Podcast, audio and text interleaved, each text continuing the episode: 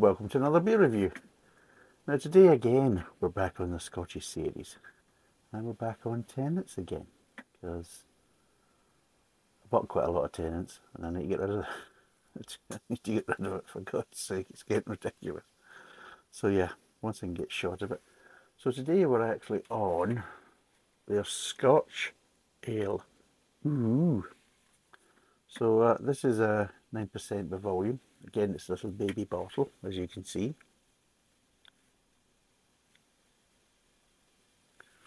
And uh, there's not really much spiel about it, to be totally honest.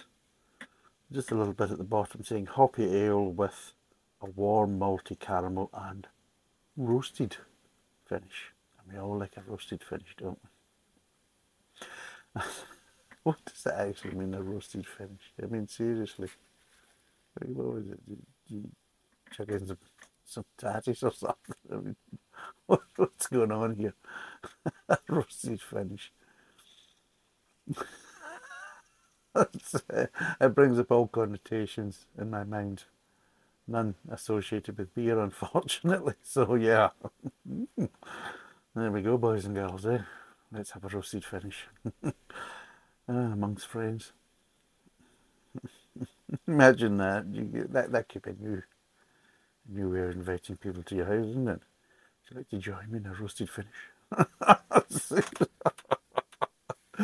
oh dear, seriously, where the hell do they get this from? But anyway, so it's a hoppy ale. So there's hops in it, which again is unusual for a Scottish ale because again, the tradition with Scotch ales is not to have hops in them, and that's the kind of tradition. And even when we did start to use hops again, it was kind of use them lightly and sparingly, you know, that type of thing. But apparently this is going against that grain and it's going to be a hobby. And it's going to be multi, multi, no, the problem is it's not multi caramel, it's multi and caramel. Which again is a bit, that's a new one on me. Um, but they might have multiple malts in there. One's giving you caramel flavour and feeling. And the other one's just giving you multi flavour uh, feeling. But anyway, maybe, maybe getting a nice caramel sweetness or something like that. I don't know. But yes, it's a 330ml bottle. I'm trying to remember what they're charging this for. It's over two quid anyway, if I remember rightly. And uh, it's 9%, like I said. And uh, there's absolutely nothing on the back, no spill at all, which is probably a good thing uh, from that point of view. So let's crack on and see what it's like. Don't press over me, don't press over me.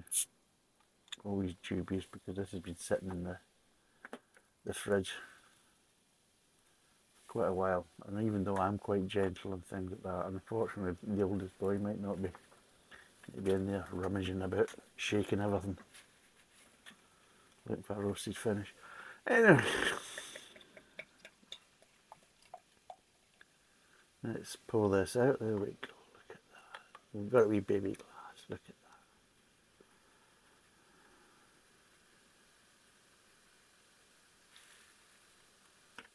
that. You can hear the effervescence. So for people on the podcast, it's a kind of brownish clear ale. Not overly dark brown, but darker than obviously uh,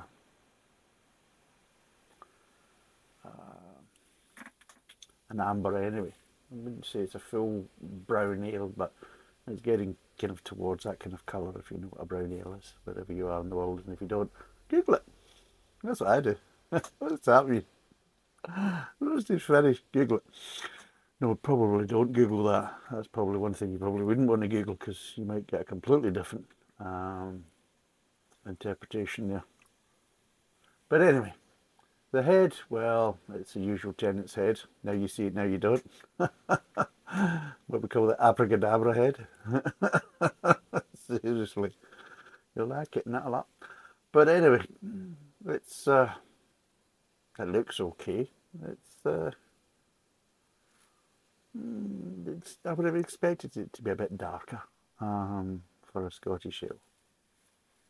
And especially with the alcohol content, I'm kind of thinking it's probably kind of closer to a, a wee heavy, but uh, maybe not. Maybe it's uh, what do they actually mean by a Scotch ale? Do they actually mean a, just a standard heavy? Or, or what do they mean? Or they kind of came up with their own thing as a Scotch ale to kind of cover? We're going to put more hops in it than usual. So let's have a smell, see what it smells like. I'm getting malt, get a bit of grain. I'm also getting some alcohol vapours. There's a shocker. Maybe a little bit of sweetness. What I'm not getting is actually hops. So hopefully, because it's a high alcohol content, hopefully there'll be quite a strong malt flavour because that's the best way to carry it off. If you've got good malt flavours, then they're robust enough to carry higher alcohol beers. The problem is if you don't have that and you're relying on hops, then usually it goes the other way and you start getting kind of slightly ethanol kind of sensation with it, which is usually quite unpleasant. So, let's see what it tastes like.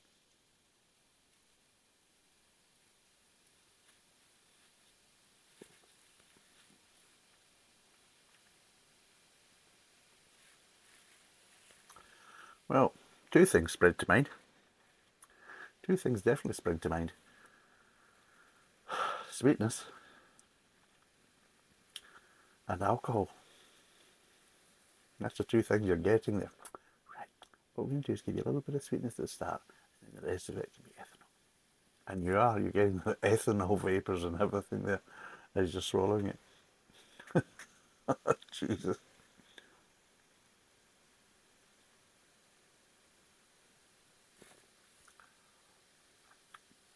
Or maybe, as I'm thinking, maybe it's the more style as a bit like the Belgian kind of uh, Scotch ale, where they basically do a, a strong dark ale.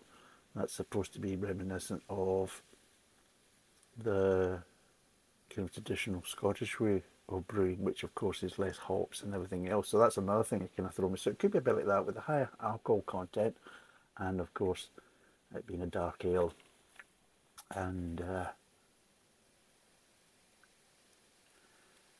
and supposed to be kind of malty and caramel and all these type of things, and that's what basically the Belgians do, and they're actually quite nice, and it's probably slightly kind of Belgian-esque with that, but I think that's more to do with the alcohol content. The only difference is that the Belgians are very good at kind of uh, balancing high alcohol beers out, so they aren't so kind of ethanol and vapory when you're drinking them.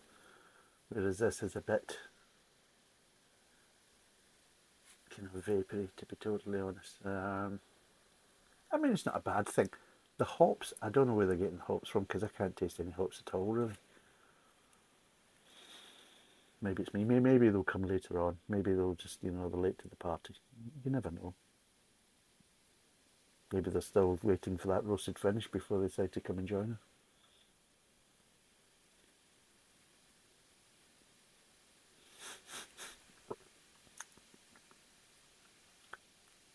And I'll be totally honest, right now I'm not getting a roasted finish, which is probably to the relief of anybody watching this video.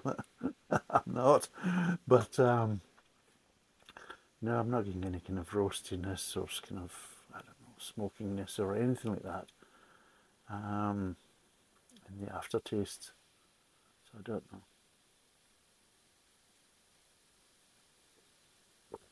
Our predominant flavours is malty sweetness.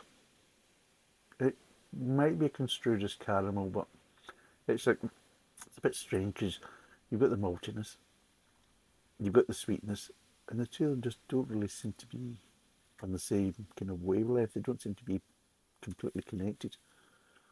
And then after that, you're just getting alcohol. That's all you're getting. It's like, it's, you know what it reminds me? It reminds me a bit like kind of absinthe you know when you used to do it with the sugar cube. So you get that sweetness and then you just get the alcohol and it's like that's it. Um, and if you like that you'll love this. But if you want the kind of flavors to be connected well I suppose the alcohol is connected because it's 9% but uh, it doesn't seem to be have any reflection on anything else flavor wise it's just yeah it's strange it's strange. It's, it's not a heavy, it's not a wee heavy, it's just, I don't know really what it's supposed to be. The only thing I think of is like a Scottish brewery copying Belgian breweries, which is basically copying a Scottish style. So it's a Scottish brewery copying Belgian breweries when they do a Scottish style beer. Yeah, that makes sense, doesn't it? But yeah, mm, lovely. By the way, we've got some new camera setup so we have, so it'll be interesting to see whether this is a better video experience for people. Unfortunately, it's still my fizzer that's going to be on the video, so of course not going to be transformed that much, you know, it's still going to be that element of disappointment. But hopefully it might be a bit clearer. I've still kept it at 1080p. I haven't went to the 4K because I did some tests on it and, uh, well, you think this face could look any more horrific, you'd be right, especially in 4K. Seriously. It's absolutely horrific, seriously. so I thought, right, we'll just stick with the 1080 just now and we'll just do it at a higher um, frames per second. Which I'm sure loads of people are interested in thinking, what the fuck's he talking about? Oh, so shut up. What's the be like? Absolutely, hear you loud and clear.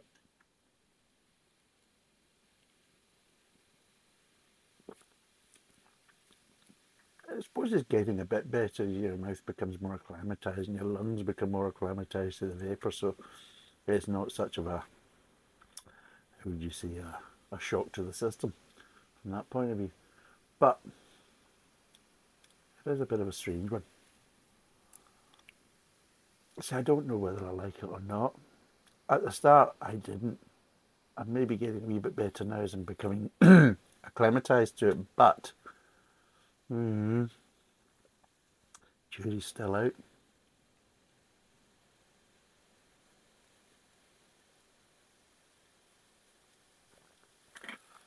Um, right. Still got the, the ethanol is just not really dissipating. You're still getting that bit of vapour, especially around like in the lung region after swallowing it. So you're getting a bit acclimatized to it, but it's still there as a something not particularly pleasant. Uh, let's break down the flavours and, and see if this will help you. Starts off, you're getting quite a a rich malty flavour at the start and kind of slightly darker malt as well and uh, a little bit of green.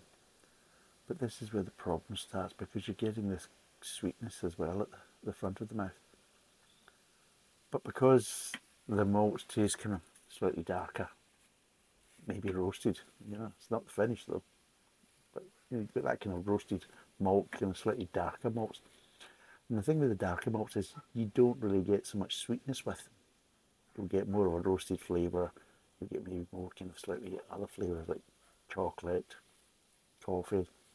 And one other thing you'll get is molasses kind of style flavour, so there's a slight bitterness to it.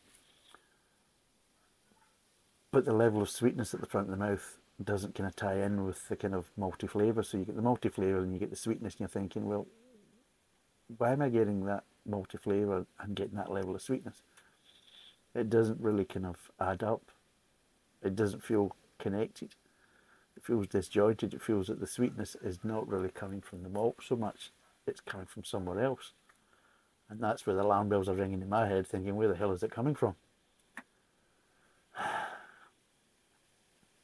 So there we go.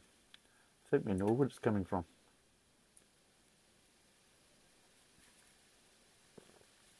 We call brown sugars. But yeah, anyway, so you've got that.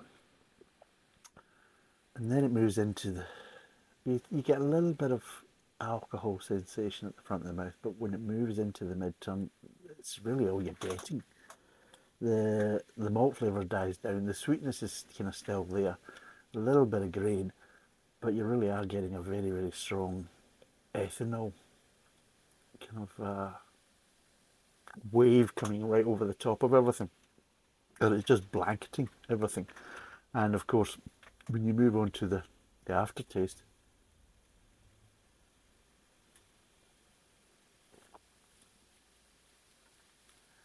The sweetness is there from front to back. That same level of sweetness basically doesn't feel like it actually dissipates at all until it starts finishing up in the aftertaste. But what you do do, well, what you do get is, um, do do, don't do that. Um, no, when I'm looking for a roasty finish. But anyways, what you do get in the aftertaste is that the ethanol starts to kind of really accumulate at the back of the mouth. So when you do swallow it, you start getting the kind of vapor coming back on you. and It just kind of it feels like your your lungs are floating.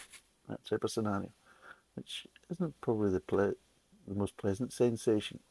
You know when you used to be a kid and your dad or whoever was driving would go over a kind of a bump in the road or a hump in the road quite quickly and be like, you use that. Or if you're on kind of roller coaster, you just get a kind of slight kind of light feeling as it kind of drops down and everything's kind of well, it feels a bit like that with the lung region, just because of the vapors. And uh, yeah, the aftertaste doesn't have anything in it. It's just like the sweetness is there. Uh, the malt's really kind of non-existent. The grain's non-existent. It's just sweetness and alcohol. And then you swallow it and you think alcohol. And that seems to be the predominant flavour like I say, two predominant flavors really is sweetness and alcohol. And, and at certain points, the alcohol wins. God, like it catches in the back of the throat as well. So yeah, it's an alright beer, but I just feel it's not been executed particularly well. Um, I would say the Belgians do this style of beer better. I mean, their Scotch ales are more controlled, more balanced, and the recipe is designed to cope with the higher. But it's the same when you get a triple and, and a quadruple and things like this, or even a double. They actually are designed, and uh, the recipe is designed to kind of uh, absorb the higher alcohol content, so it's not such a big thing, and it's not really kind of affecting the flavours so much. Whereas this, it's the opposite way. The alcohol is playing a big part in the flavour profile, and not in a good way, unfortunately. So, what would I give this out of 10? Well, fair play to Tennent's for trying to do something a bit different and kind of maybe go out of their comfort zone. I mean, if you look at it, this is the same brewery that does Tennent's Lager and you think, and uh, and we tried their IPA, their India Pale Ale, which, which wasn't too bad. It wasn't a, really an IPA, but it was something a bit more interesting. And I think that's probably the best way to approach Tennent's products is look at the box standard. Tennent's Lager is just the boring average piss water that they churn out that people drink and everybody's happy and great, but it really is nothing great at all. In fact, it's not good at all, to be totally honest, in my view, but other people like it. But for me, it's just that kind of, it's, that falls under the category, category of mainstream piss water. So when a brewery does something a bit different or tries something a bit different, even if they don't really pull it off particularly well, but if they make a product that's something a bit more interesting and, in my view, something that's more attractive. I mean, let's if I was based in a pub and uh, with a Tennent's pub and there loads of Tennent's products, then what's on tap? Uh, Tennent's lager. You can shove that. Yeah. Uh, what else have they got? Uh, they've got their uh, Tennent special. Again, you can shove that with your ass. Anything else? Oh, we've got a couple of bottles. We've got the IPA. Uh, and they've also got the the Scotch Ale. Right, well, yeah, give it a bottle of that. Or, you know, so it's something as an option, and for me, it's more interesting, and maybe not done particularly well, but done to a certain degree that it's still drinkable, and I think that's really what you can kind of hope for with a lot of Tennent's products is it's not the best It's all right. It's drinkable. And that's the, probably the best and the nicest thing I can probably say about it. So, on that basis,